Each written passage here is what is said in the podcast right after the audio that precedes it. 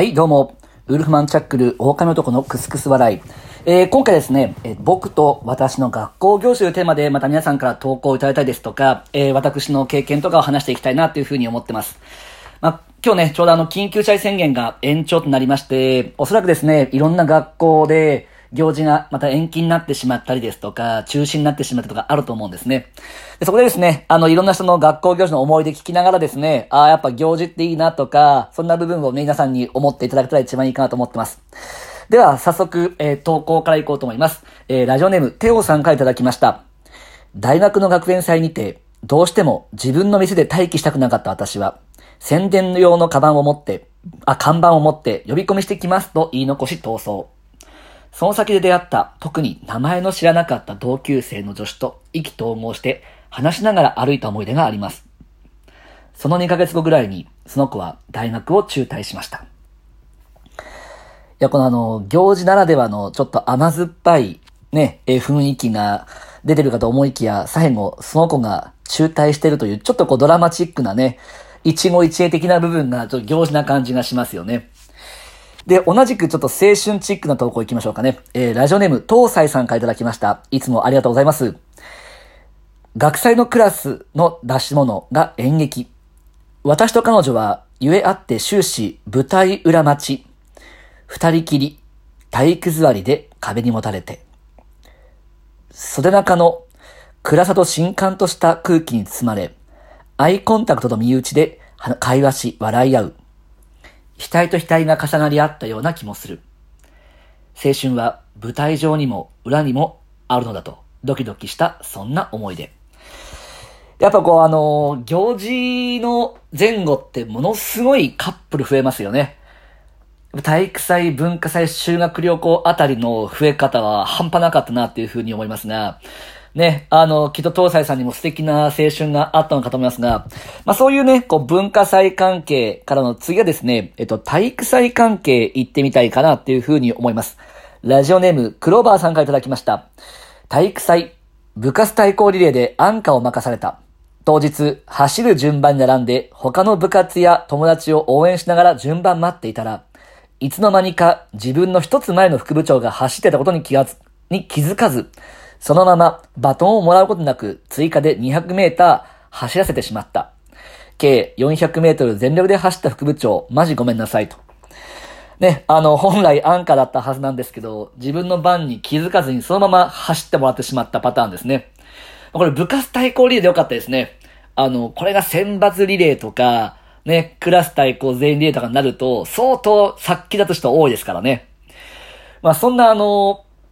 体育祭、僕、小中高と様々思い出があるんですが、小学校ですとまあシンプルで、えー小学校5年生は開会式の準備体操で貧血になって倒れた思い出ですね。あの、準備体操で倒れるのかってね、いろんな人に突っ込まれましたけど、中学生はですね、あのー開会式、また開会式なんですけど、PTA 会長ってよく来ては挨拶するじゃないですか。うちの PTA 会長は、あのー挨拶が短いことで有名だったんですけど、その日も、あの、男女上がってきて、おはようございますって言って皆さん、おはようございますって言ったらみんなが、おはようございますって返したら、うん、赤組が声大きいから今日は赤組が優勝かなとか、じゃあみんな頑張ろうねみたいな感じで終わるんですね。で、結果的に、運動会、体育祭が終わって、優勝したのが、黄色組、僕の組だったんですね。で、僕の中学校は、伝統行事で、いろんな行事の最後、閉会式に、自由発言というコーナーがありまして、そのコーナー、誰でも喋っていいんですね。で、あ、もうこれは行かないとなと思って、あの、出て行きまして、あ、黄色組の、えー優勝したチームの狼男ですと。で今朝、開会式で、えーどっかのおじさんが、赤組が優勝とか言ってましたが、実際は黄色組が優勝しました。えー、弁解をよろしくお願いします。っていう風に煽ったら、ちゃんとあの PTA 会長出てきましてですね、あ、しょうがねえクソの日だなって言いながらですね、あの、いや、朝、挨拶大きかったから赤組かと思ったんだけど、ごめん。黄色だった。黄色おめでとうっていう風にちゃんとこう弁解したんですね。で、あのー僕が列戻ろうとしたら、僕の学年担当じゃないいろんな先生から、お前何やってんだ PTA 会長にって言うんですけど、あ、大丈夫っす。あれ、うちの親父ですと。あの、僕の父親が PTA 会長だったんですよね。まあ、逆にね、だから言っとかないとなりまして、僕と親父で、あの、ある意味のプロレスを閉会式でね、繰り広げるというのが中学校の思い出でした。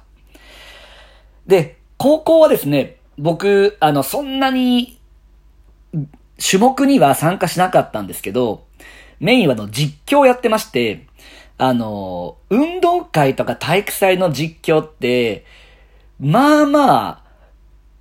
あれじゃないですか。ね。あんまり言うとあれですけど、ベタに言うと、あ、赤、早いです。白、頑張ってくださいっていう、こう、本当にそれ思ってますっていう、まあまあ、おざなりな実況が多いじゃないですか。それがあんま好きじゃなくて、僕小学校の頃から放送委員だったので、ね、もう50メートルのタイムとか全部集めて、ね、赤コーナー、ね、とか全部こう、コーナーごとに、じゃあ、50メーター参加者は7秒2、7秒3、6秒8、6秒9、6秒8が本命でしょうかさあ始まりましたみたいな感じでやってたんですね。で、特に高校の時は、あの、高校の教員対抗リレーっていう先生たちが出るリレーがありまして、そのリレーの、あの、実況が一番好きで、自己紹介っていうか他己紹介ですよね。先生、ランナーのね、えー、紹介から始まりまして、ね、第一コース、佐藤健二、通称佐藤健、ね、字も汚いし、声も小さいとかってこう全部ディスりながら自己紹介していくんです。で、始まった時に、ね、さあ、佐藤健が1位か、いや、佐藤健がこけた、ざまはみろみたいな感じで散々こう全部先生たちをディスって、ね、あの、観客が湧くんですけど、当然ですね、運動会、大会が終わった後、呼び出されまして、あのさ、狼分かってんのかと。お前あの、これ外でやってるんだから放送が全部近隣住民に聞こえるじゃないかと。あ、そう、近隣住民に知ってもらいたいからやってるんですみたいな話をして、より炎上していくっていうパターンでした。非常にですね、あの、種目というよりはそういった実況で印象に残っているのが僕の体育祭たちでございますと。で、えっ、ー、と、じゃあまた投稿に戻るんですけども、えっ、ー、と、最年長ですね。えー、狼の祖母。参加いただきました。まあ、あの、これ僕のおばあさんなんですけど、ね、おばあちゃん今年92になりますが、そのおばあちゃんに、おばあちゃんなんか行事で思い出に残ってるのはあるって聞いたらですね、えっと、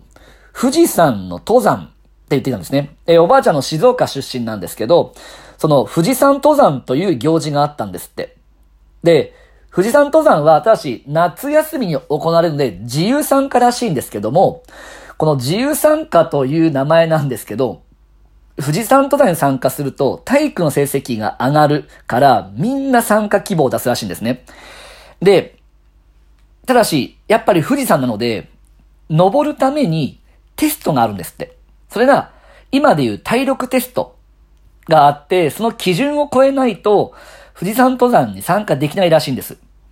まあ今でいう、あの、なんか1500メートル走とか、反復横跳びとか。ただの、おばあさんが言うには、あの、なぜか坂上がりができるかっていう基準もあったらしいんですね。ね、まあ、富士山登山と坂上がりが何が関係してるかよくわかんないですけども、ね。で、おばあさんはただ富士山登山したかったらしくて、で、あの、テスト頑張って、ちゃんと基準を超えて参加できるよってなって、当日、おたふく風にかかって参加できなかったって言ってました。ね。あの、二形ですね、富士山登山とか、あと他になんかあるって聞いたら、遠足が思い出残ってるって言いまして、遠足どのくらいの遠足って言ったら、えー、片道18キロを歩くって言ってたんですね。で、18キロ歩いて、目的地に着いたら、そこでお弁当を食べたら、すぐにまた18キロ歩いて帰るらしいんです。いや、本当にあの、遠い足と書いて遠足だっていう風に言ってましたけど、これあの、なんでそんな距離って言ったら、大体そういう時の、あの、周りの大人の返す言葉は、それくらいできないと戦争に勝てないっていう風に言われるんですって。あの、富士山登山とか遠足とか、そういったものが全部あの、戦争に紐づいていく世代なんだなと。で、そんなおばあちゃんにふと思ったんで、修学旅行あったのって聞いたら、小学校まではあったらしいんですが、その小学校も戦争がこう、だんだんだんだん激しくなってしまって、実際おばあさんは行けなかったらしいんですけど、おばあさんたちの修学旅行は何が一番楽しみだったかって言ったら、東京に行って、木村屋でパンを買うことが憧れっていうものが非常に強かったという修学旅行らしいです。ね、あの、今じゃ全然考えられないですよね。今じゃ正直修学旅行とかね、何かを買ってくるとか、ね、何かを見るとかっていうのは多分ですね、仲間たちと夜部屋で、おい、おい、今日何時まで起きてる？徹夜しようぜとか、お前好きな人いる？とかですよね。え、俺好きな人別に、とかって、いやいやいや、いるよ、いる、言おうぜ、みたいな。え、お前が言うなら俺言うよ、みたいな。え、いいよ、つって。じゃあ誰つって。俺は、〇〇って、ういー。うぃー、いや、俺が言ったんだからお前も言えよって。あ、俺？いない。とかもう最低ですよね。まあそういう話とかでね、盛り上がるね、今のね、行事とかと全く違うんだな、のをね、教えてくれたこうね、92歳のおばあちゃんからの投稿でした。のですね、あのー、まあ、いろんな学校行事があると思いましたけど、ね、学校行事と名前がついてますが、ぜひね、あの、これ聞いてる人たち、いろんな世代がいると思うんですけど、大人になってもやってみてほしいなと思うんですね。こう、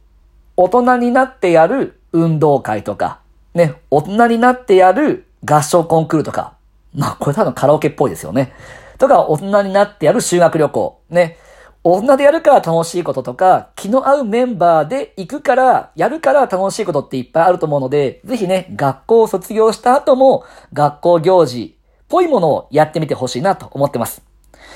えー、次回はですね、えっ、ー、と、僕と私のいたずら大作戦というテーマで今投稿を受け付けているので、ぜひ何かありましたら投稿、または感想いただけたらと思うんでよろしくお願いします。ではまた次回お会いしましょう。ありがとうございました。